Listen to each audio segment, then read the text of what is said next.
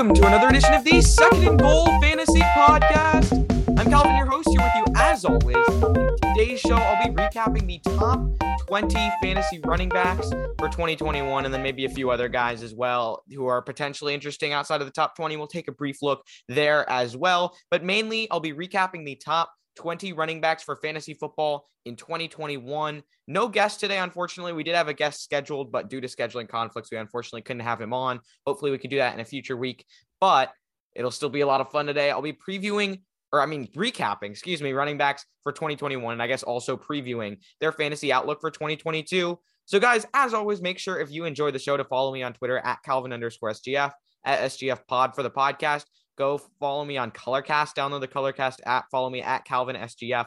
Link in bio for that. In the Twitter bio, you can uh, download the app and listen to me do college basketball streams as March Madness is coming up. I also host a college basketball show called College Basketball Weekly on Colorcast Mondays from 6 to 7. So be sure to check that out as well. And yeah, so it's been a lot of fun doing these podcasts starting into the off season over the last few weeks. We're getting right into the fantasy off season. Free agency is going to come up. We're approaching the two year anniversary of this podcast. And I think next week we might be over two years of podcasting. And it's episode 125. So that's crazy. We've been going for so, so long. So it's going to be a lot of fun. So today, we're going to be, again, recapping the top 20 running backs for last season's fantasy football and half PPR, excluding week 18. No news to talk about today, but let's drop right into it. So here we go. Top 20 running backs on Fantasy Pros in half PPR.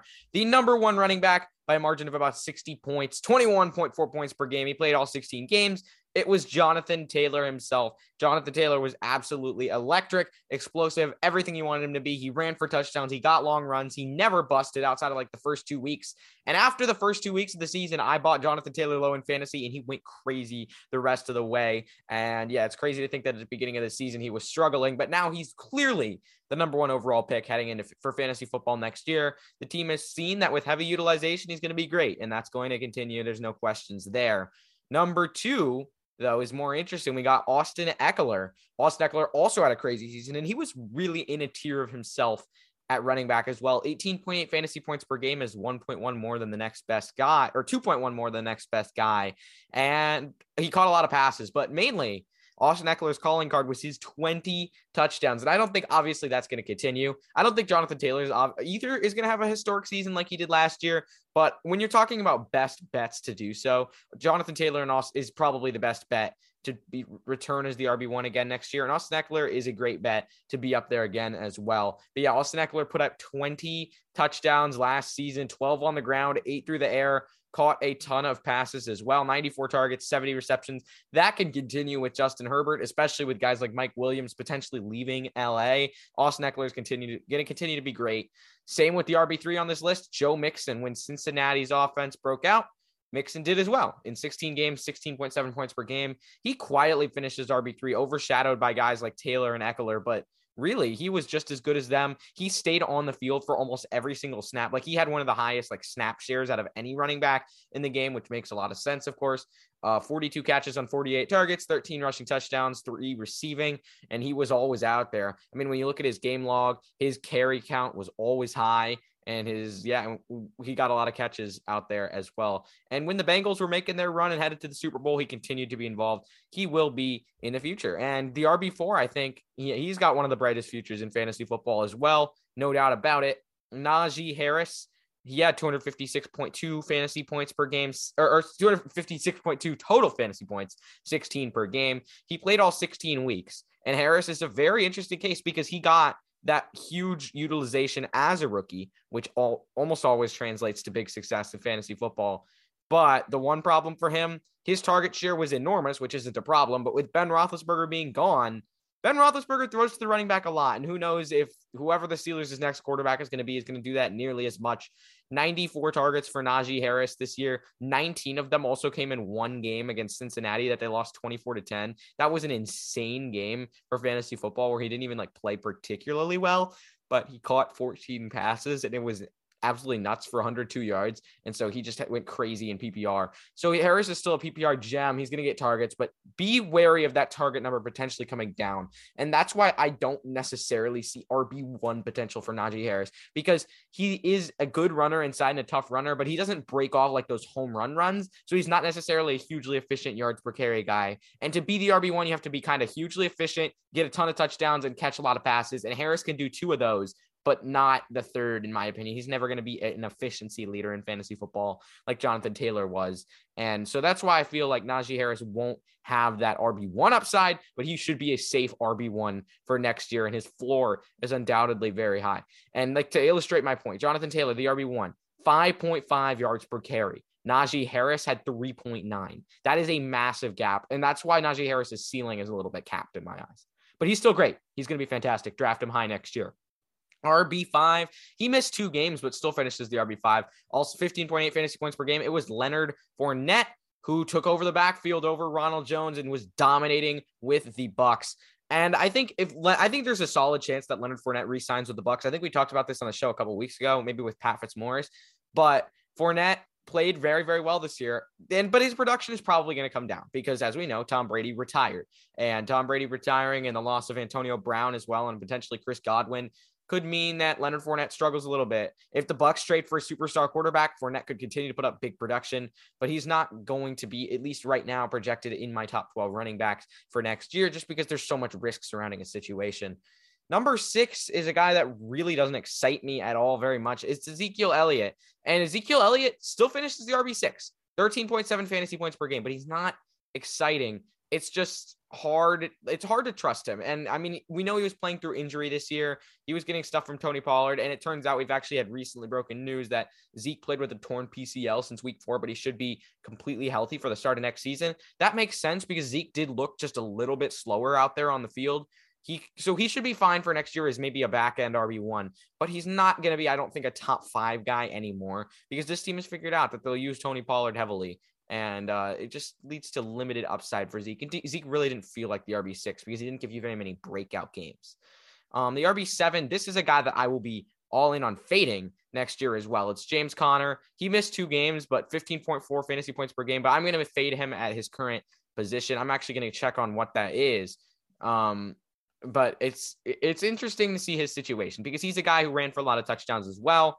He had 15 touchdowns on the ground, caught three of them through the air. But the thing about James Conner is that he was without Chase Edmonds for most of the year. And when you look at his early season production, like the first half of the year, then compare that to his second half or whenever Chase Edmonds went out, which I think was like week seven or eight, he was scoring so many touchdowns and getting so much so much more utilization in the passing game. But with Chase Edmonds back, it's not going to be the same. And I think with Kyler Murray coming back, the Cardinals, uh, or uh, for another year, of course, unless something weird happens with this whole social media thing, um, DeAndre Hopkins being back and the Cardinals probably wanting more receivers. I don't know if James Conner is going to be as much of a red zone option as he was with 18 touchdowns. Like that's kind of insane. And also his pass catching work should go down. So he's a bit of a fade for me next year currently ranked actually pretty fairly though as the RB24 on Fantasy Pros, and that's the spot I'd be fine taking him. But I, am just saying as a fade, like definitely fading him from his last season finish for sure. But currently the RB24, and that's an interesting spot. I might even put him ahead of a guy like Travis Etienne, but like he's kind of in. That's going to be an interesting spot for RBs because the guys around him, AJ Dillon, Travis Etienne, Leonard Fournette. That's a tough spot. We're going to figure that out, and I'll probably start making some rankings soon as well. And also, one thing I am noticing that is causing my eyes to pop out of my head is that James Robinson is RB 31, Travis Etienne is RB 23. But guys, Urban Meyer's no longer around, so we don't care that Urban Meyer took Travis Etienne in the first round anymore. It's going to be about who's a better running back, and I think that's James Robinson. And because I, I mean, I think Travis Etienne is a good running back. I don't think he's going to be as good, honestly, as James Robinson. I think he'll be a better change of pace guy who hits home run plays. So at best, like they'll be even. And I feel like that might be, they'll probably be pretty even in fantasy points. So I don't think that justifies this eight spot gap that we see right here. Um, but let's move back to the top 20 running backs. RB8, Cordarrelle Patterson. He's is so tough. And you can't really rank Cordarrelle Patterson accurately yet because it all depends on whether Atlanta adds a running back. Because if they do, Cordarrelle Patterson is probably drops to about RB3, RB4 range, depending on who it is. But if he gets re-signed, if he has it all to himself again, that's a guy who got a lot of passing work and took over kind of as a workhorse on the ground near the end of the year. But near the end of the year, Patterson's efficiency dropped. So I feel like they're going to add a guy on the ground and want to continue to use him in the passing game, which may not be bad for him in PPR leagues. But look, let's look at his weeks. Week 15 against San Francisco, 11 carries for 18 yards. Week 16 against Detroit, 7 for 14. Week 17 against Buffalo, 9 for 28 week 18 versus New Orleans, four for 11. He wasn't really being used as a receiver, which kind of surprised me like late in the season. That's something where he, I think he should have been used more, but that might, they might get back to that next year. But Patterson, again, obviously not finishing as RB8. I'm interested to see where he currently is ranked, and he's all the way down to RB 36, which is interesting. But that makes uh, that makes sense. Like the guys around him, Rhamondre Stevenson, Chris Carson, like I can understand that being there. Chase Edmonds, I would put Patterson ahead of Chase Edmonds still maybe also ahead of a guy like Sony Michel or maybe even Tony Pollard. But that's around the spot where I feel like he should be right now in that sort of back RB3 kind of range. The RB9 uh, from last year is a guy who I think could maybe sneak as a bit of a value because I think Aaron Jones will still be good with or without Aaron Rodgers. And I do think Aaron Rodgers is going to stay with the Packers, though. So maybe he actually won't sneak as a value, like in that regard. But I think they're going to get back to sort of using Aaron Jones, the Packers, in a way that sort of dominates AJ Dillon's role a bit more. I mean, not saying that AJ Dillon is not going to be involved, but I feel like this team will want to get the ball in his hands more because Aaron Jones wasn't used as much as he should have been last year, is in my opinion. And part of that is because he got another talented running back in AJ Dillon, but he wasn't getting the utilization rates that he needs. Five care in week 12, five carries, week 14, five or, or week 12, 10 carries, week 14, five, 13, 12, and then 18 in weeks 14 through 17. So it was just not enough for him. And AJ Dillon was kind of splitting, but he was still getting work in the passing game. But I think Aaron Jones, especially in games where they're up, I, I think he'll be very useful when they're running the ball a lot. And maybe honestly, they'll start using him a lot like early in the season because a lot of the times they've saved up Aaron Jones, the Packers, for the stretch runs near the playoffs to where like he's not being used as much early in the season. That wasn't the case as much last year. But I think maybe this year they'll maybe try to balance his workload a little bit throughout the year. They're not really worried maybe about resting him up as much because they got AJ Dillon as a great change of pace guy. So I think he'll be more consistent throughout the year. But it's what is interesting is his running back price right now, because we shouldn't forget that Aaron Jones is a guy who has had multiple top five finishes at the position and is probably going to stay with Aaron Rodgers, in my opinion. But he's still at RB 17, sitting behind guys like Zeke and Elijah Mitchell. Like that's J.K. Dobbins. Like that's not that's not right for me. Like Aaron Jones should be in the top 15 running backs. I think he's going to be a bit of a value and he can like if I'm getting Aaron Jones at mid-tier RB2 spots next year, like that is juicy. I really really like that. And I'm excited, like, because he's done it and he's consistently been undervalued year after year. He has an RB2 finish in the past. I think he he had like back to back top five finishes last year. Again, once again, he was in the top 10 for the third straight season. Aaron Jones, RB9. So why, why is he down at the RB17? I mean, I know AJ Dillon is great, but AJ Dillon isn't taking over. If anything, Aaron Jones is going to bounce back from his slow end to the season.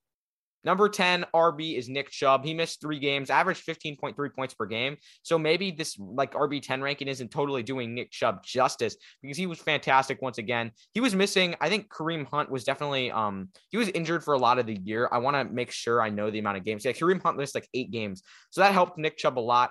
Nick Chubb's upside is always going to be a little capped with Kareem Hunt out there, but Nick Chubb has never been a huge pass catcher anyway. So mainly he'll just get one of the highest ground works in the league, as well as some red zone work. Nick Chubb is currently priced at the fantasy RB8, which makes sense. That's probably like fine in my eyes. Like, sure, that's probably around where he should be. Safe kind of RB1 guy that you're, you're happy to have in your fantasy team.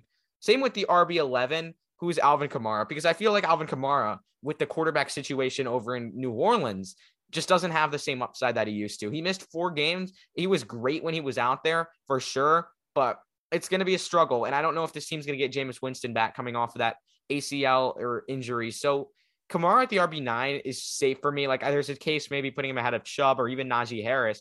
But honestly, like I don't think Kamara is going to be like a top three pick off the board next year. There's just too much up there for me to consider. Like Jonathan Taylor obviously is going ahead of him. Then you have guys like Derrick Henry, Dalvin Cook, Austin Ekeler, Joe Mixon, Christian McCaffrey. That next tier is so hard for me to rank because I feel like out of those five, you could make a case for any of them to go up to RB2. Because if you're saying, honestly, like I, I think Austin Ekeler might honestly have one of the best cases. And surprisingly, he's not ranked at RB2 very often.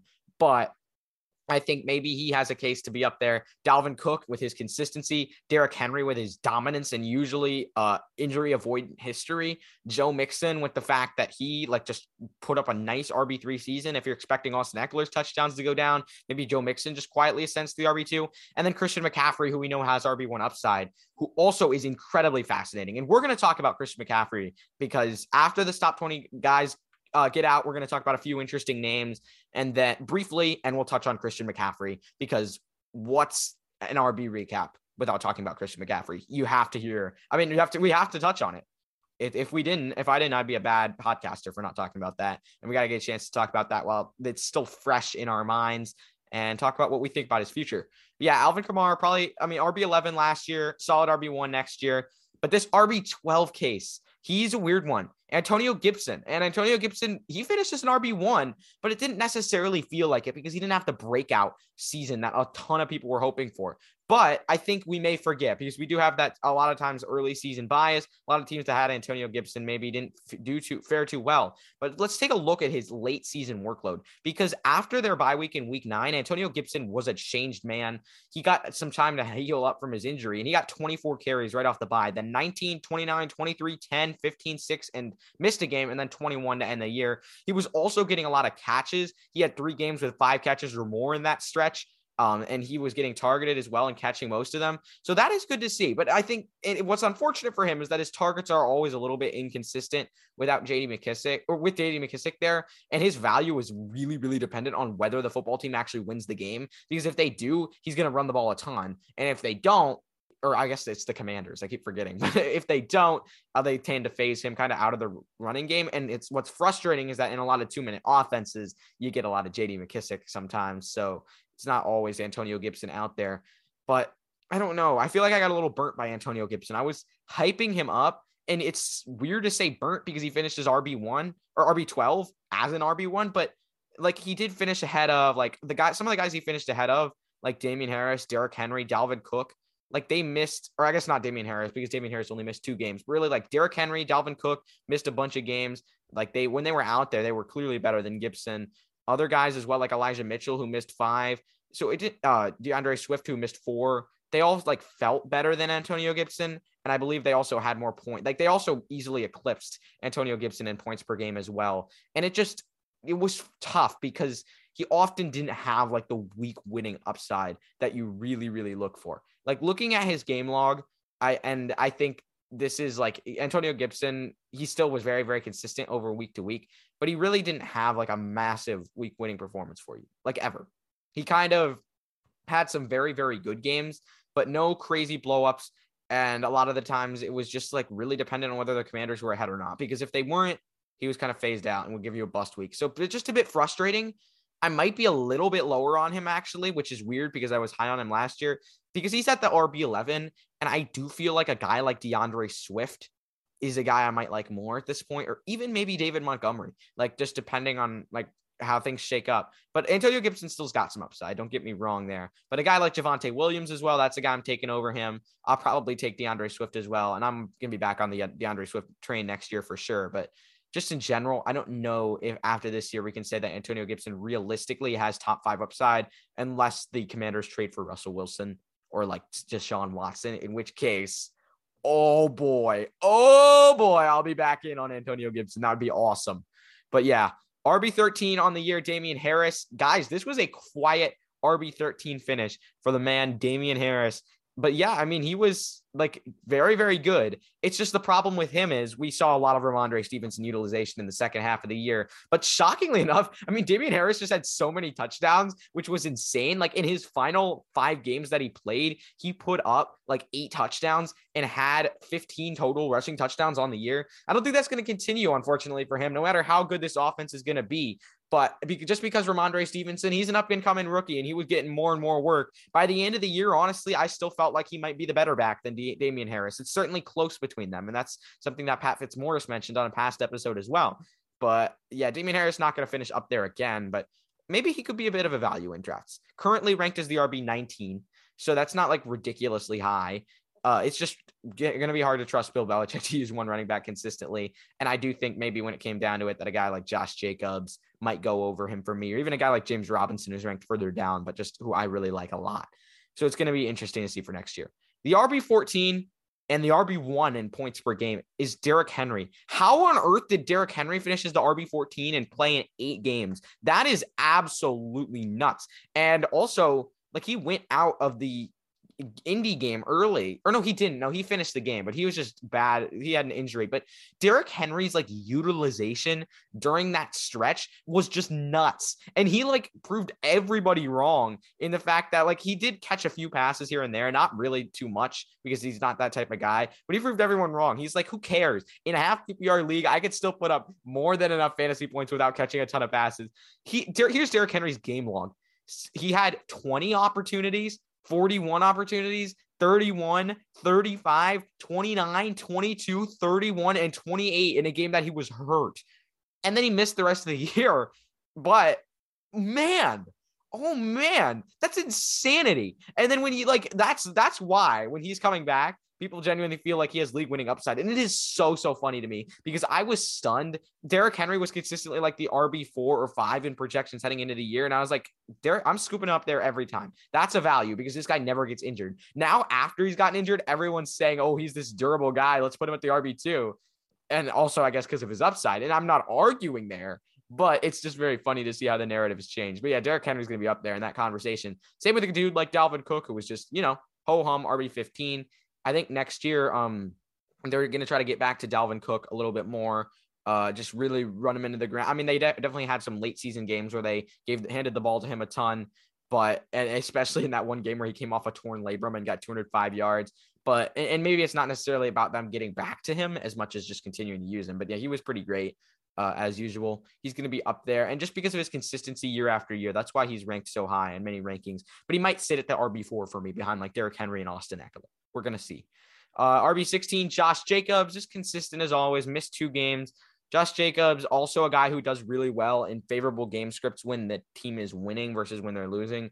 Um, he actually did catch a lot of passes this year, and Kenyan Drake wasn't involved a ton, which was kind of surprising because they kind of paid Kenyan Drake a lot. Um, did the Raiders did, and I mean he did get he actually did get used at some points throughout the year, but just not as much, especially in the passing game. So overall, yeah, Josh Jacobs was pretty solid. He's to be solid like that again next year. For next year's RB rankings, currently projected as the RB 20. Yeah, probably around there, like a solid back end kind of RB2 maybe type for next year.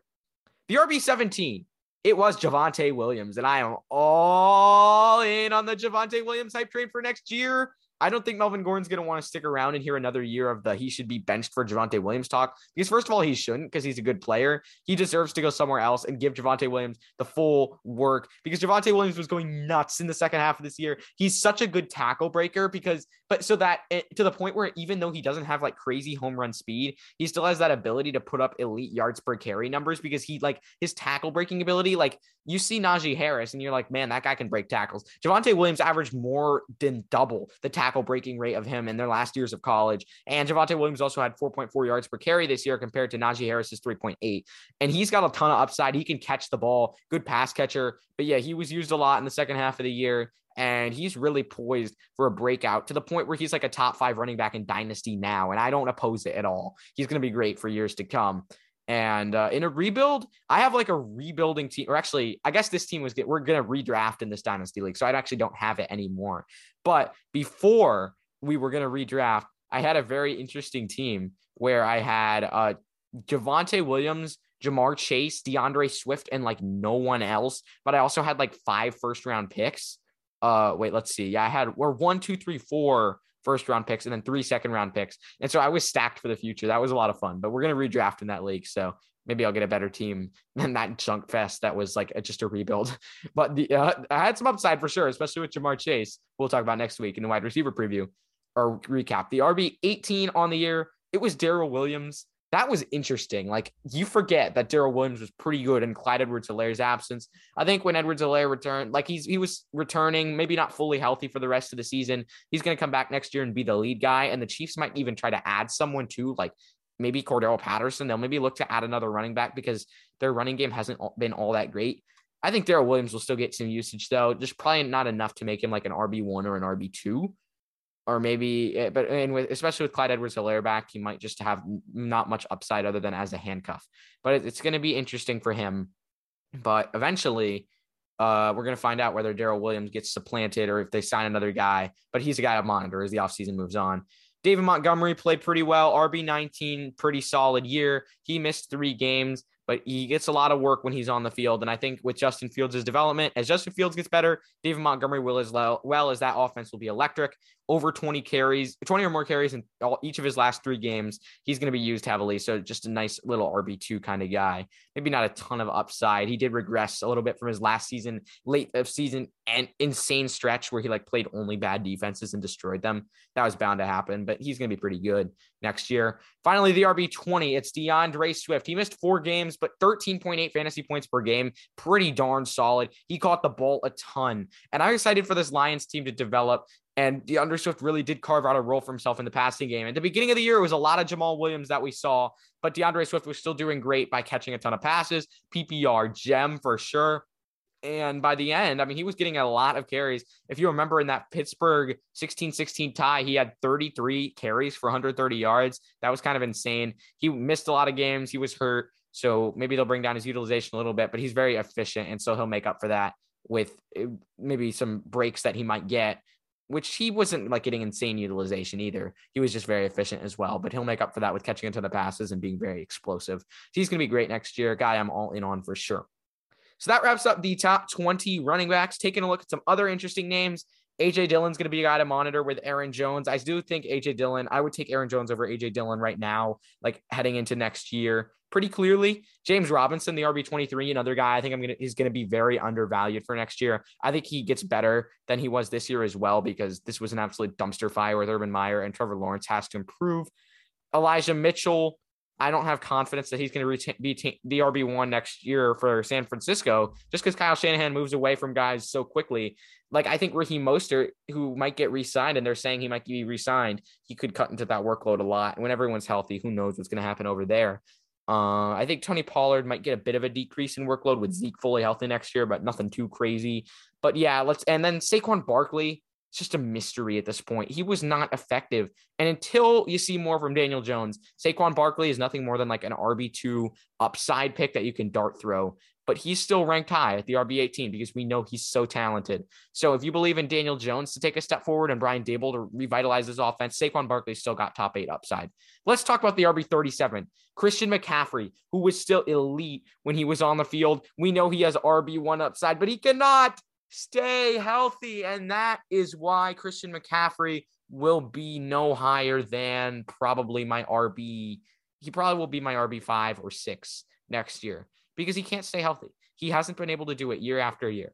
He gets hurt and hurt and hurt. And I know the injury prone trend is something you can generally fade because some sometimes players just jump out of that and do great. But some players are also just some players are also just more, more I'm not saying McCaffrey's fragile, but to the specific type of the running back position, clearly there's something that's taken a toll on a part of his body that is struggling to stay healthy. And I mean, it's up in all parts of his body. So maybe just in general, I mean, he's super talented, but again, yeah, he's just not maybe built correctly for that the rigors of that running back position to stay healthy for too long, which is so unfortunate because the dude is so incredibly talented.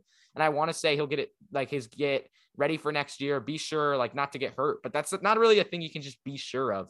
It's just it's very hard. It's a hard thing at this point. And Christian McCaffrey just getting hurt over and over and over again has just burned us so many times as a community to where we're finally like he is not the RB1 anymore. And I do suspect that the injury prone is a lie. People will still be demoting Christian McCaffrey in their rankings because at this point, it's clear that there's no lie to be found. So I just think that Christian, yeah, I feel like Christian McCaffrey at RB6 right now is a fair ranking because he's got so much upside. He'll probably maybe, he might even be my RB5 ahead of Joe Mixon because Mixon also has a bit of an injury history and Mixon doesn't have like crazy upside.